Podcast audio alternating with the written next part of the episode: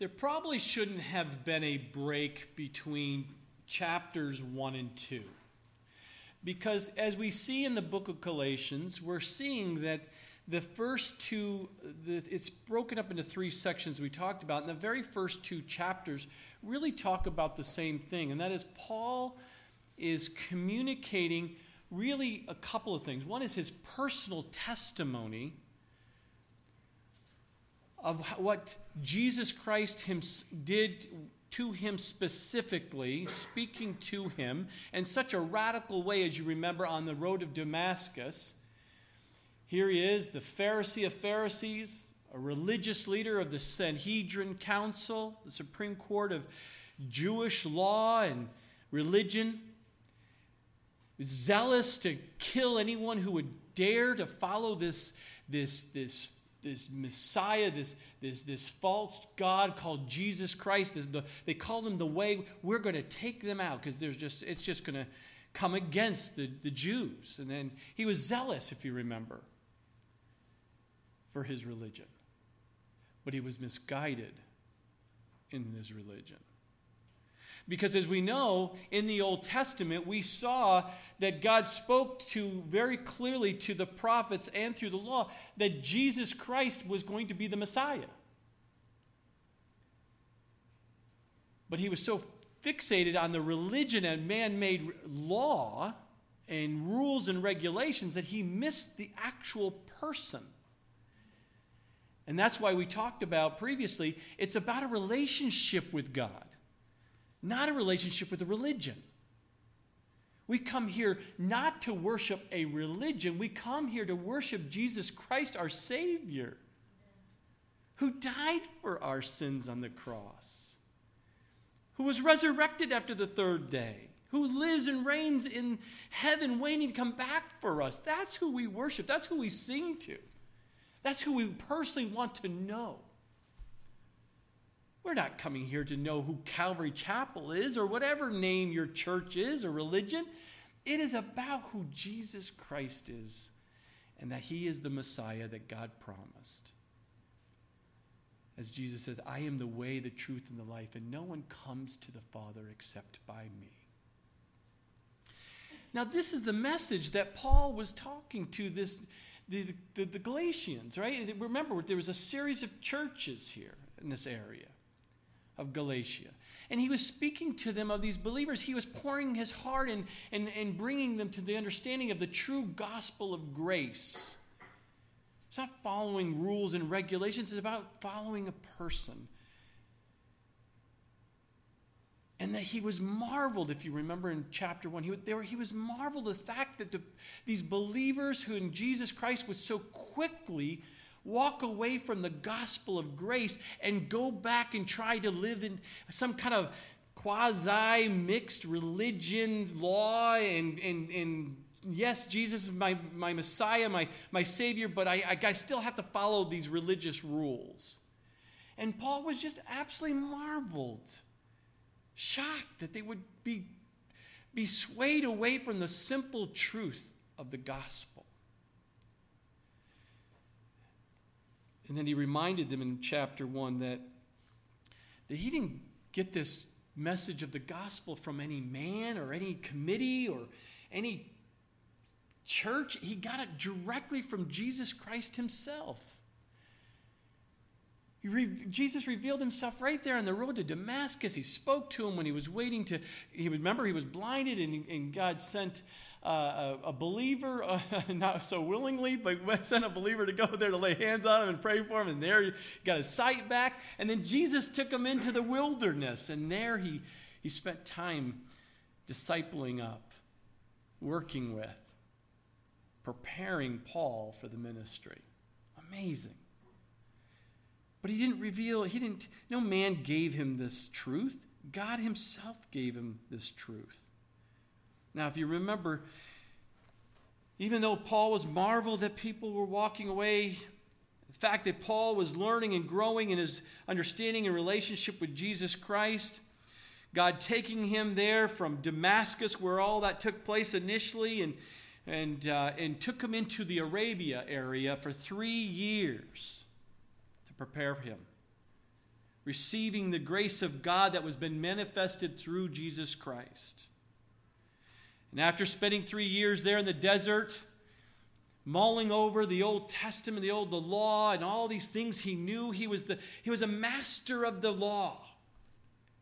He knew the scriptures inside and out and better than anybody else. He excelled in his class. He excelled in everything. He had the best rabbi, the best Jewish teachers. He knew it. He was a scholar among scholars, an intellect beyond intellect, the Pharisee of all Pharisees. And he was striving to be the best Pharisee, if you remember. But that all, God said, I see what you're doing, but watch how I'm going to change your life and use that for my purpose. And I love how God can do that. That He can sit there and you think you're just doing your thing and making ways and striving to be the best in whatever you're doing. All along, you may just be running from God or keeping an arm's distance, or you're a little quizzical at times while you're doing your thing.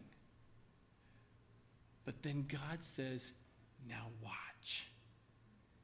I'm going to get your attention, and I'm going to bring you so close to me that everything that you've been working on in your life is going to be used for my glory and for my purpose. And I love that. Because here Paul was doing his thing, a religious thing. But now he says, I'm going to do it for me, Jesus said. Now we see here now after those three years in the, in the, in the desert, he brings them back to Damascus. And if you remember the story, that he went back to Damascus. I can picture him now after three years of being prepared and knowing Jesus so well and knowing the truth. He was just excited about sharing the good news of everything he did not understand now comes to light and he can prove it through the scriptures. He's just excited, he's prepared. And the people of Damascus said, Kill that man. that man has turned against us. He used to be for us to go against these Christians. Now he's one of them. And now we've got to kill this man. And remember the story? He had to humbly be let out through the side of the wall of the, of the city to escape just to save his life. How humbling it is to start a ministry like that. But then where did you go? He went to Jerusalem, and he remember last week we, we saw that he spent 15 days in Jerusalem. He wanted to go down and equate himself and introduce himself to Peter. And of all the disciples, all he's met is Peter for those 15 days and Jesus' brother James. And that's the only two he saw. So he didn't have enough time to sit there and really receive anything other than being able to have the ability to meet and greet and face to face. Because Paul was, remember, was just, oh, I hear this guy out there named Saul who was killing Christians. Now his name is Paul because God changed his name. And now he's for Jesus. And they were all afraid of him. So most of the disciples stayed away from this man, except for Peter and for James. But now this is where our story keeps picking up here in Galatians chapter 2, verse 1. He says, Then, after 14 years, 14 years, I went up again to Jerusalem with Barnabas and also took Titus with me. Now, this is interesting when you look at verse 1. Because you see here 14 years. He only spent 15 days with these guys down there originally. He went back to and hung out for a while up back up where his hometown is, up back where he's from. But if you remember, there's about five times we see in the scripture where Paul went to Jerusalem. If you remember, I'll, I'll bring it to light for you here. Remember, the first visit was when he left Damascus, Acts chapter 9, verse 26 through 30, and also, obviously, last week in Galatians chapter 1, verses 18 and 20, talks about that account. The second time we see in the scripture when he go, Paul goes down to Jerusalem was during the time of the famine. Remember, uh, Jerusalem had this famine, the drought that came about, and the people, the churches up there in the uh, Gentile world was collecting money to take down to help for the poor because they were hurting so bad. And we see that in Acts chapter 11, verses 27 through 30. And then we see the fact that now, and I believe this is the time where Paul is writing to, is his third visit when he comes down and, and attends the Jerusalem council that we go back and you can read in Acts chapter 15, verses 1 through 30. And then after that, we will see later down the road, uh, in uh, the fourth visit was the end of the second missionary journey, Acts chapter 18, verse 22. And then final visit, which resulted in Paul's uh, uh Caesarean imprisonment, which we see in Acts chapter 21, verses 15 through 23. Uh, or to chapter 23, verse 35. So we can see a few times Paul's in his life as a Christian when he went down to Jerusalem. But here, he was set apart. He had been preaching now for 14 years the gospel of Jesus Christ. Over into the Gentile world is exactly what God wanted him to do. And he says, and that gets to a point where there are some challenges. If you remember in our scripture here, we know that what was happening is when Paul was out here starting these churches up in these Gentile areas. These Jewish believers from Jerusalem, yes, believed that now and they understand that Jesus Christ was the Messiah that the, God was talking about the whole time. But they believed also that not only do you need to know who Jesus Christ is, but you also had to follow some religious rules and regulations, i.e., the circumcision. If you were going to be in the faith and the belief of Judaism, you must be circumcised. It was not a question. You had to meet certain dietary laws. That was not a question. You had to keep the Sabbath. It wasn't, wasn't a question. So these Judaizers, these legalists, these religious guys were going up there following Paul around in the ministry. And as soon as he got a church started, they would come in and say, wait a minute, I know you know Jesus now, but you still need to also fo- follow these rules. And that is against the Word of God. You do not have put your faith in Jesus Christ and anything. You put your trust in Jesus Christ as your Savior plus something. That is false teaching, and we're not to touch it. You don't touch it. We put our faith in Jesus Christ alone. That's how we are justified. And justified meaning just as if you've never sinned before. You by putting your trust in Jesus Christ and what he has done, his work on the cross for your sins. And all we do, it is handed as a free gift to you and say, Do you want to believe? And accept my free gift. Our response is one of two choices. Yes, I want that free gift of salvation that Jesus Christ offers me, that grace. Or you can choose, I don't want anything to do with Jesus. But it's your choice. And as we know the scripture, one choice keeps you in bondage because you've rejected Jesus, the other choice of receiving the free gift is a free choice, and it gives you life, eternal life, a guaranteed eternal life with Jesus Christ for eternity. That, there's, to you and I, there's really no choice, right? We want freedom. We want to have salvation. We want to be forgiven of our sins. We want to have eternal life. We want that assurity. We want to take that step of trust and believe and grow in our. Remember, receiving that gift does not make you perfect.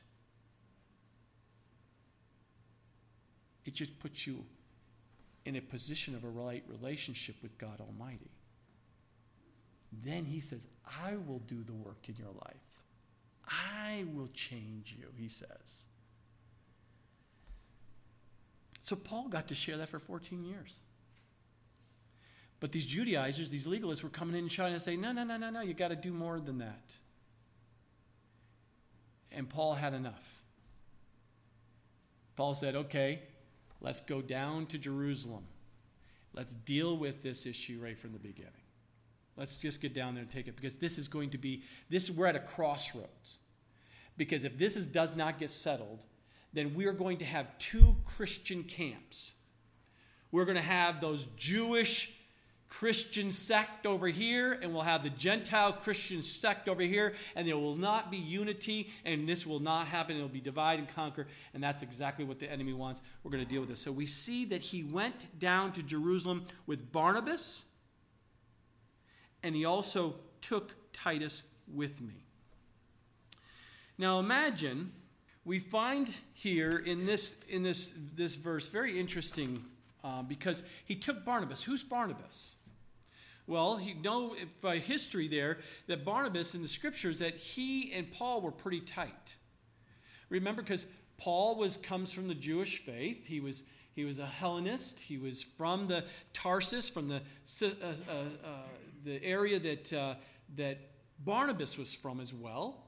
Barnabas was a um, was a Levite from Cyprus, and as they get together, we see that there's a history, there's a relationship that was built.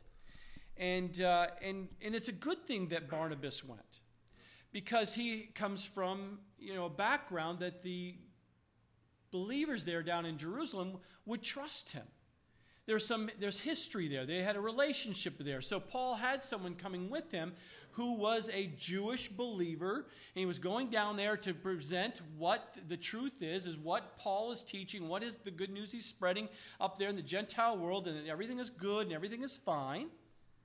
But you notice that he brought with him barnabas. But notice the words there but he also took titus so before it was like, okay, Barnabas, this is really a good team. Let's go down there, let's present. But I'm going to take Titus as well. Why? Because Titus was a Gentile believer. He was the poster child of what they were talking about of Jesus Christ saving a Gentile man like Titus, and but he did not follow all the rules of the Judaism to be able to be saved. Because remember, if you go back to Acts chapter 15, they said if you don't get circumcised, you're not saved. That's false teaching. If you don't follow the dietary laws of the Jewish faith, that's false teaching. That doesn't save you if you follow the dietary laws or you worship only on a Sabbath day or you only did this or do that or you got circumcised. That doesn't save you. And so he had to take, and he took Titus with him. And he, verse 2, and he says, I went up by revelation and communicated to them that gospel which I preached among the Gentiles, but privately to those who were of reputation, lest by any means I might run or had run in vain. Now it's interesting here. Barnabas, close friend, we see that he was respected leadership in the Jerusalem uh, church. We see that. You can go back in Acts chapter 4, verses 36 and 37, and chapter 11 to do that. But Barnabas' name stands for son of encouragement. Remember, his original name was Joseph. And when he got saved, he, God changed his name to reflect of who and who he is, and that was the son of encouragement. Because you could always find Barnabas encouraging somebody in their walk with Jesus. And when the gospel came to the Gentiles in Antioch, it was Barnabas who sent to encourage them in their faith in Acts chapter 11. He's the initial went out there to do some of the initial work. But from the very earliest days, Barnabas was associated with these Gentile believers and was interacting with them and helping and watching God do a mighty work in Antioch. Because remember, all of this started coming up because there was a revival taking place in Antioch. The church was in Antioch. It was growing. Remember, there's, there was two kind of capitals of Christian, Christian uh, Christianity at that time. There was the church that was growing initially in Jerusalem the, from the Jewish, and then the Gentile church that started in Antioch, that was exploding. And so down the, those in Jerusalem was like, what's going on up there? The revival taking place, and like anything, there's a movement going on. People send other people up to check it out, and that's exactly how things were playing out. But the problem is, is those who were going up there, some of them had the wrong heart, and they were the Judaizers trying to bring the Gentile church in some bondage, and as we will see, back into bondage of religion. We also know Barnabas accompanied Paul on his first missionary trip in Acts chapter 13 and had, had seen God's blessing on the gospel that they preached. We notice that Barnabas encouraged John Mark, if you remember. John Mark, that young protege, a young man who had dropped out of the ministry and, and incurred the displeasure or you know, caused some division, some challenges with Paul because Paul was, relying on John Mark to stay with him in the ministry, to go out to do the work. And, and then John Mark decided, hey, I'm, I'm not having any more of this ministry, I'm leaving. And that caused some division and caused some challenges with Paul. And we see that in Acts 13 and Acts 15. But we know by Scripture in Colossians and 2 Timothy, Paul obviously was able to be reconciled with Mark, and uh, and then they actually did a, had a friendship back and benefited going back out in the ministry. So Barnabas is someone all of us need in our life. We need a Barnabas. We need someone who is someone is going to encourage us in the faith. Who's always encouraging us to continue to do and take steps of faith in our walk with Jesus Christ. You should not you shouldn't be out there walking this Christian faith by yourself. So many times people will say, Pastor, I'm having challenges in my, my walk.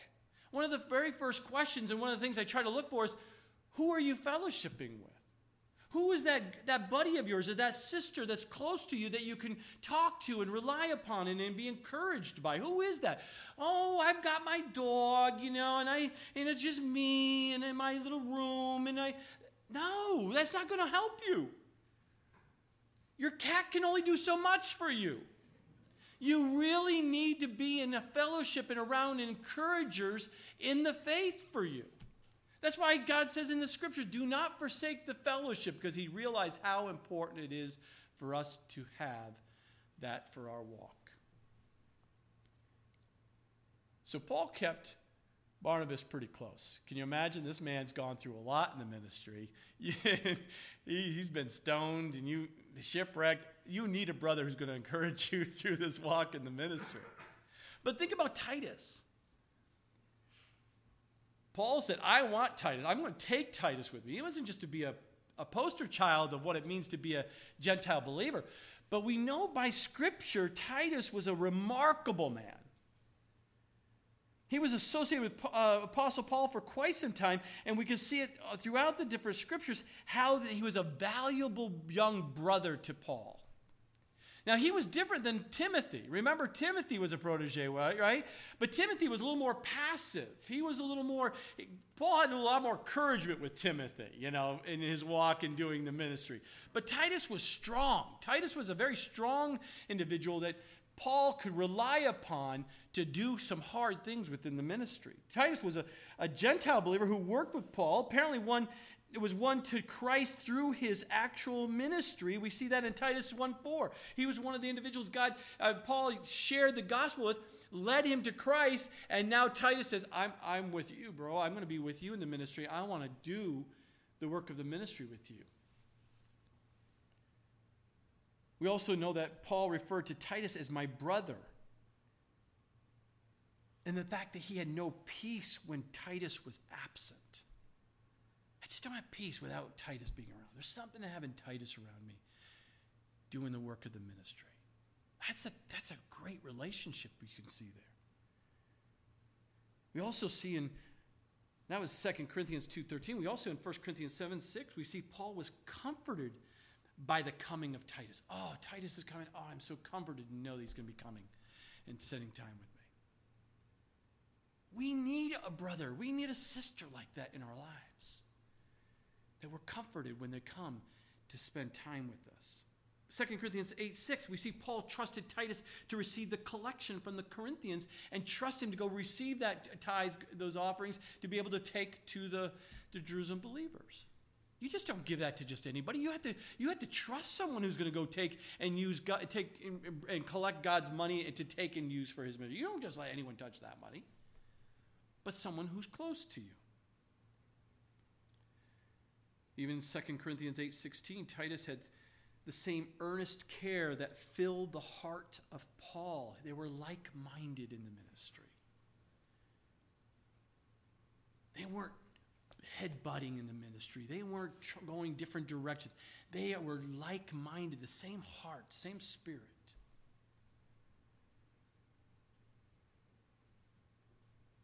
We even see in 2 Corinthians 8:23 Paul said if anyone inquires about Titus he is my partner and fellow worker concerning you. 2 Corinthians 12:18 Paul spoke again of Titus and how he shared Paul's heart but did Titus take advantage of you? Did he walk in any other way but the same spirit that I walk in? Don't we walk in the same steps? Aren't he just like me?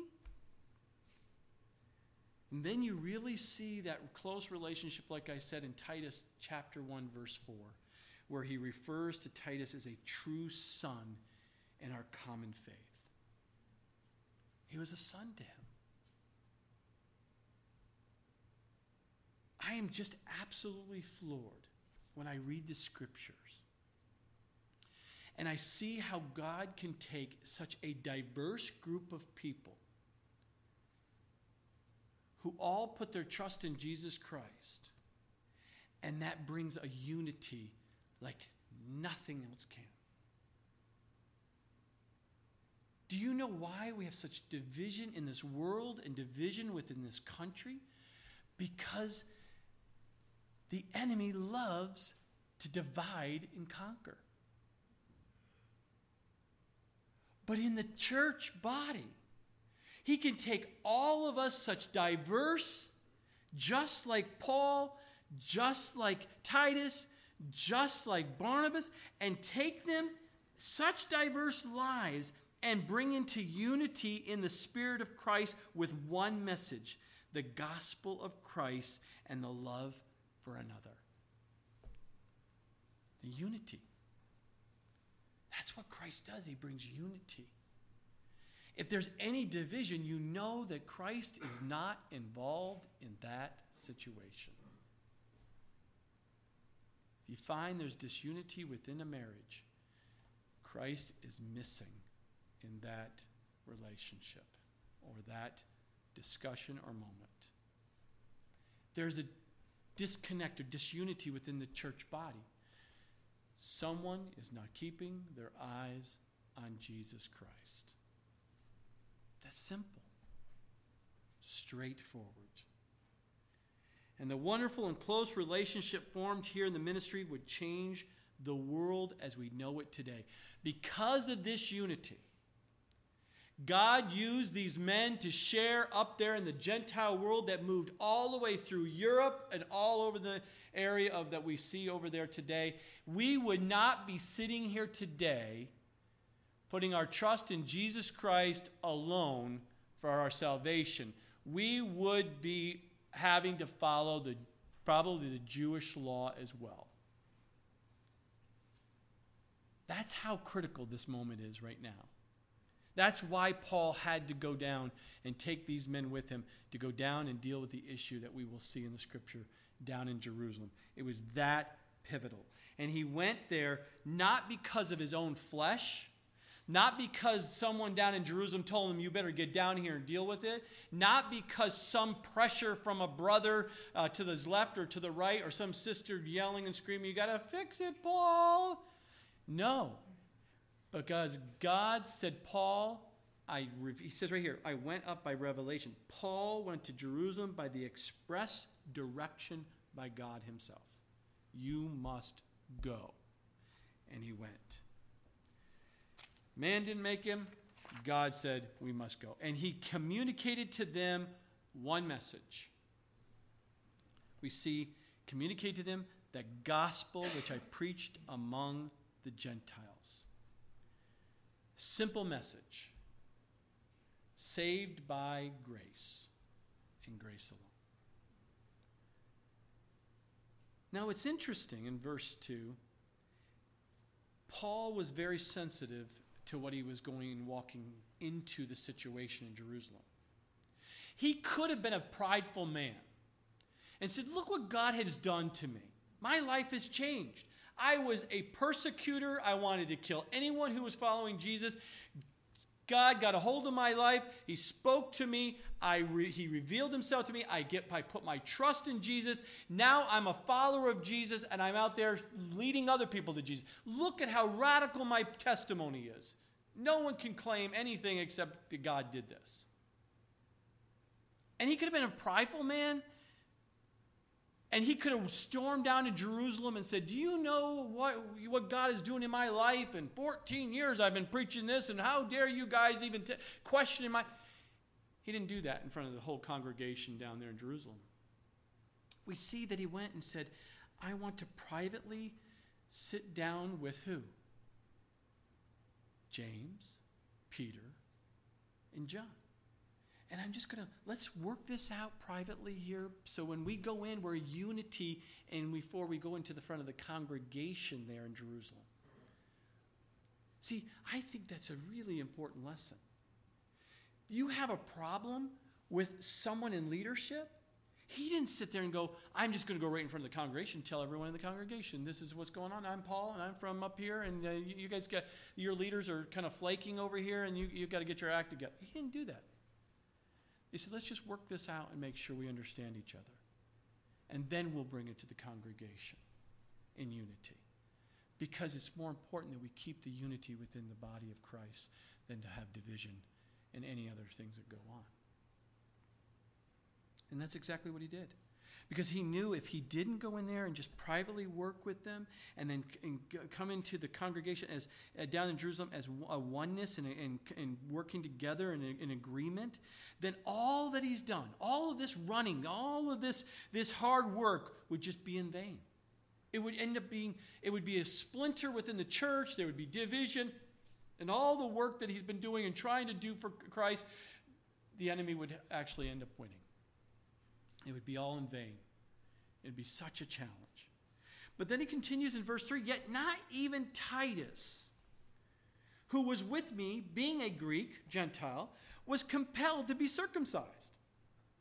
And this occurred because of false brethren secretly brought in who came in by stealth to spy out our liberty which we have in Christ Jesus, that we might bring us into bondage to whom we did not yield submission even for an hour, that the truth of the gospel might continue in you. So Paul continues to write here. He says, I brought Titus down. I brought him in front of them and said, Here, here's a man who was not saved. He didn't want anything to do with uh, of, of, of God. He was following pagans. He was following idols. He was following all his, doing his own thing, his flesh. He hears the good news from Paul. Titus believes, he puts his trust in Jesus Christ as his Savior, and his life was radically changed. A new birth took place in him, a regeneration took place in his life. And Titus knew it. But that's all he had to do is put his trust in Jesus Christ. And he's saved. Period. So now you guys from Jerusalem are coming up here saying, Titus, you need to get circumcised. You need to follow the law, of the Jewish laws. And Paul is saying here, Titus, who's a Greek, a Gentile, was compelled, told that he needed to get circumcised because of these false brethren secretly brought in. See, you always know it's something from Satan when something is in secret. If you over here and over here and secret little text is going on over here and coming, you know automatically there's darkness and you need to bring light to it. I don't care if it's the workplace, I don't care if it's in the home place or in the church place or in your neighborhood. Anytime there is something secretly going on, as we see here, and there's just this, this secretly, and he called it stealth to spy out, which means there is an objection, not, there's a, an, a, a, a, we'll bring it down here. The simplicity, I don't want to find out what I'm about to do when I come into the church. I'm just going to be stealth. No one's going to know I just arrived and what my purpose is. That's what happens, unfortunately, and even in churches today. That people will come into the family with an agenda and do it as, and it looks good. They even have the Christianese talk down. They even smell like a Christian, talk like a Christian. It just seems like there's something about them. Then they must be saved. Until you start seeing and hearing what they're stealthily spying out. What, they were, what were they spying? How can these Christians have such freedom or liberty to live like they do without following the Jewish law? Again, there's nothing new under the sun today. Let me give it simplicity today. Legalism. You cannot be a Christian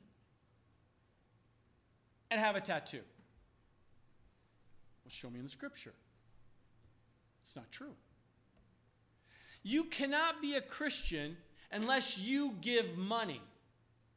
Show me in the scripture. That, that, that's, not, that's legalism. That's, that's not true. You can't be a Christian and dress like that. You've got to be in a tie. Well, it cuts my circulation off. I can't breathe and I can't think. You know, I, I don't like wearing ties.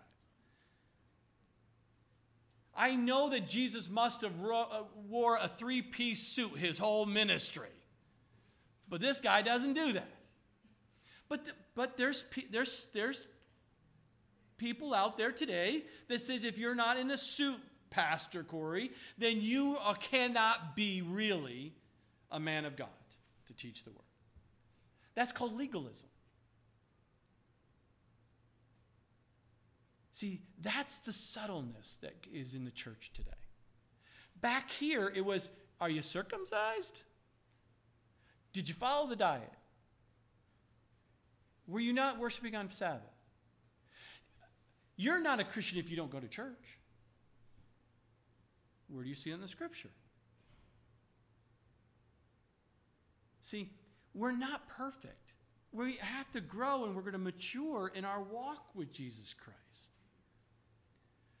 But our position as a child of God is not based on our works or based on what we have done or don't do. Our relationship as a child of God is but just purely putting our trust, our faith in Jesus Christ and what He has done. And that's it.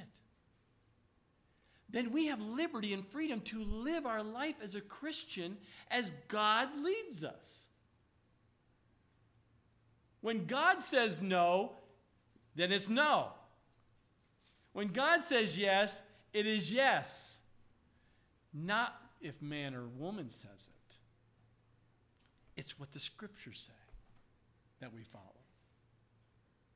So Paul was trying to get that across and understanding that Titus was not going to get circumcised. He look at the scripture says, to whom we did not yield submission for even an hour. We didn't even entertain the thought when these false teachers came in and said, Titus, you need to be circumcised to be saved.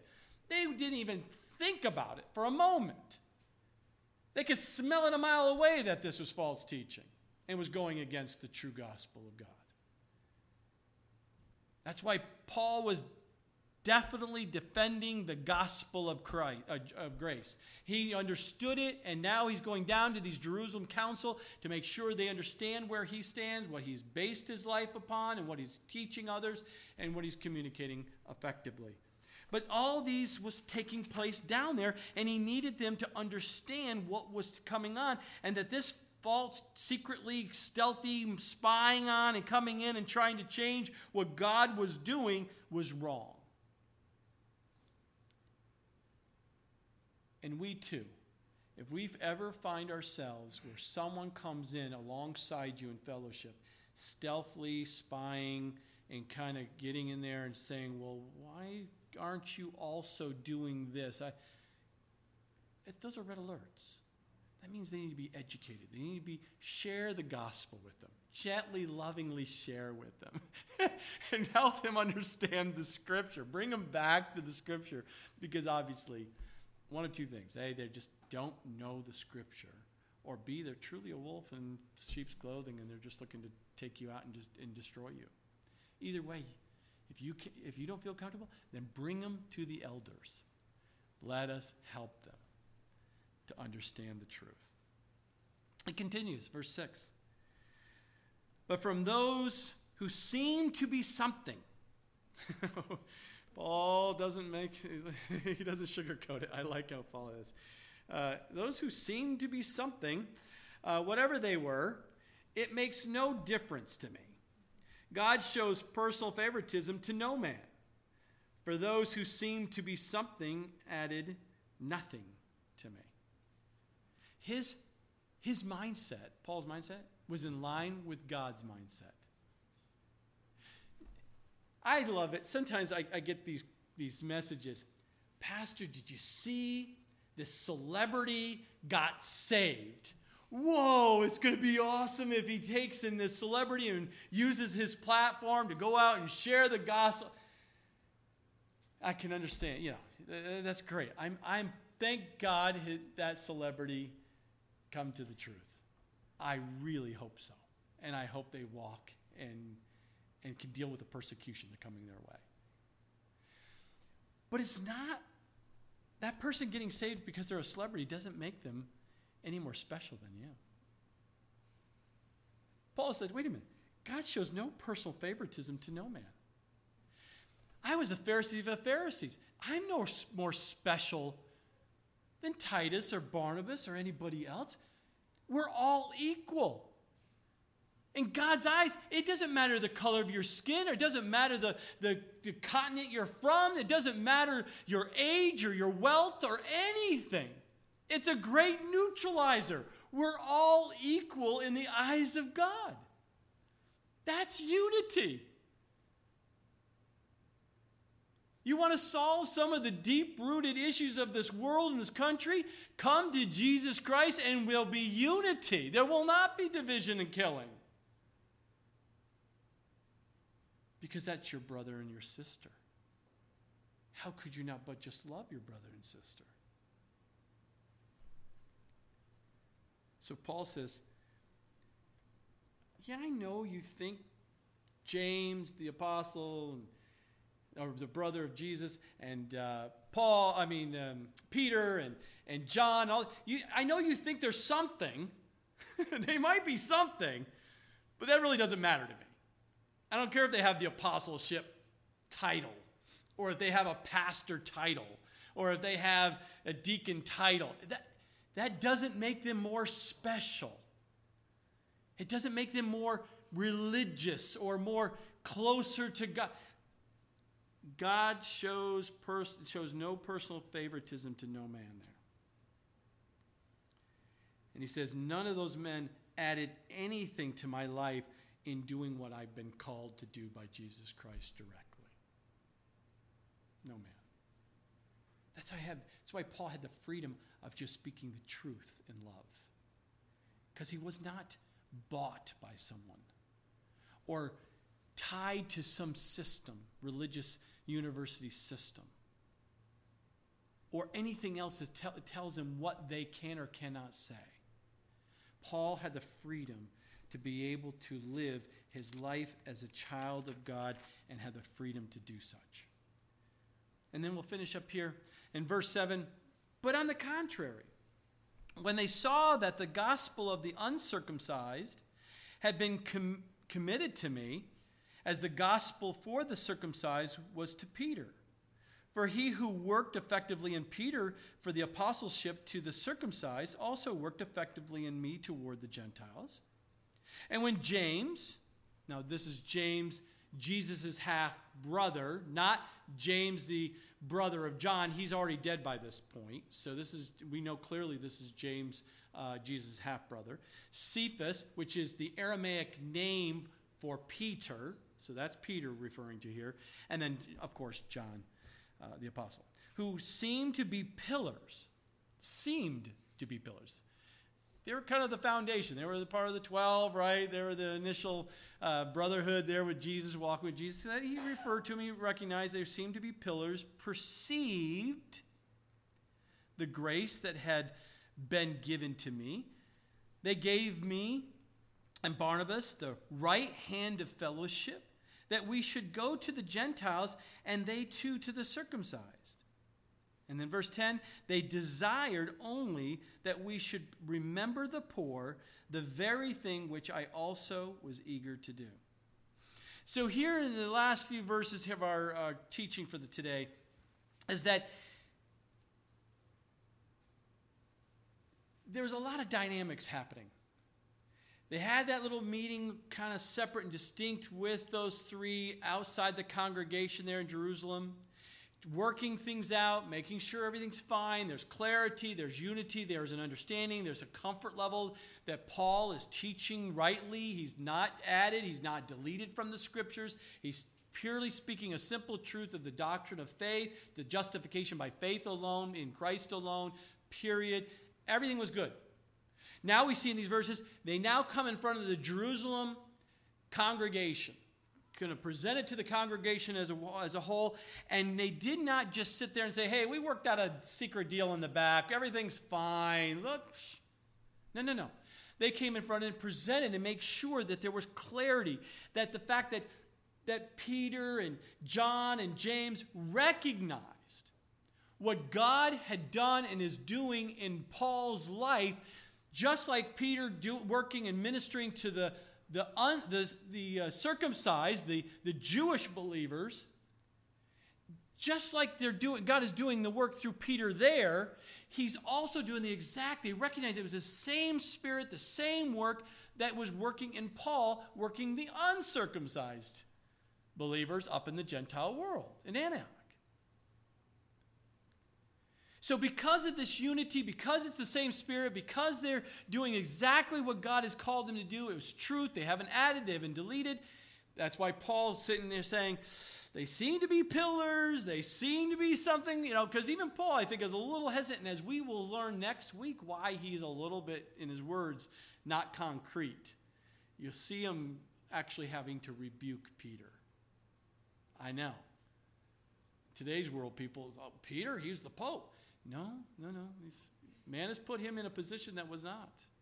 And we will see that even Peter was sinning, and Paul had to come in and actually rebuke him next week. So that's why Paul recognized some things were not perfect down in the Jerusalem, uh, uh, yeah, Jerusalem uh, location. But notice here, but the, what they did have is unity in front of the congregation.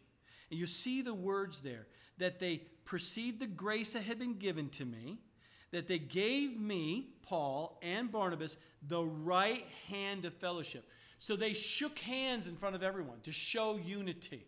They reached their hand out and said, We have unity. We're in agreement. We, we completely in agreement that you can only be saved by putting your trust, your faith in Jesus Christ alone. Period.